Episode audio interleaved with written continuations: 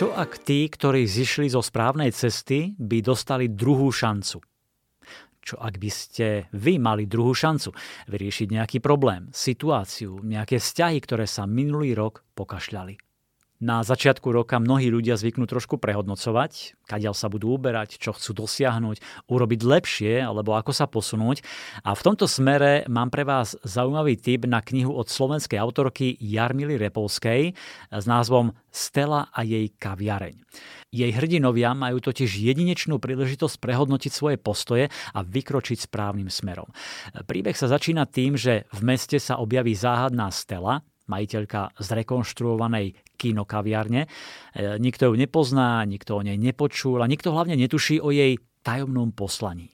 Jej kaviareň totiž priťahuje ľudí, ktorí prežívajú ťažké životné situácie. Keď do nej vojdú, ocitnú sa v inom svete. Vo svete, v ktorom existuje iba holá pravda. Len tá má totiž moc zahojiť rany utržené od samotného života a hrdinom môže skutočne pomôcť.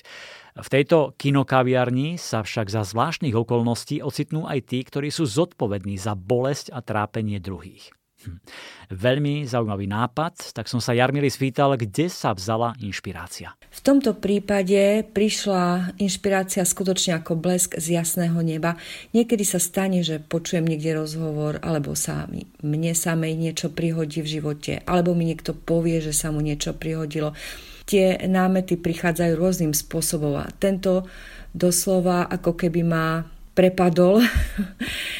Ani vôbec neviem, odkiaľ sa zobral v mojej hlave, ale trvalo to niekoľko rokov, kým som sa pustila do jeho realizácie. Možno ten nápad prišiel dokonca pred 5 rokmi. Medzi tým potom vyšla kniha Varovanie a zdalo sa mi to také dosť podobné, ale nechcela som to urobiť až, až tak vážne. Dlho som hľadala spôsob, ako mám tento nápad e, zrealizovať. Ten nápad bol vlastne, že ukázať nám všetkým, teda aj ja sama sebe, aj, aj čitateľom, čo spôsobujeme, ak neuváženie konáme čo cíti ten človek v dôsledku našich slov alebo našich činov. A keby to bolo, keby sa zrazu ten, kto nám ubližuje, alebo my, keby sme sa ocitli v koži toho, komu, komu ubližujeme alebo s ktorým nejednáme pekne. Príbeh Stella a jej kaviareň sa odohráva na rozhraní dvoch svetov, reálneho, takéhoto duchovného. Prečo si zvolila takýto spôsob a ako to funguje? Dala som to do takej roviny trošku možno rozprávkovej, ale mm, aj mňa sa mu mrazilo niekedy, keď som to písala.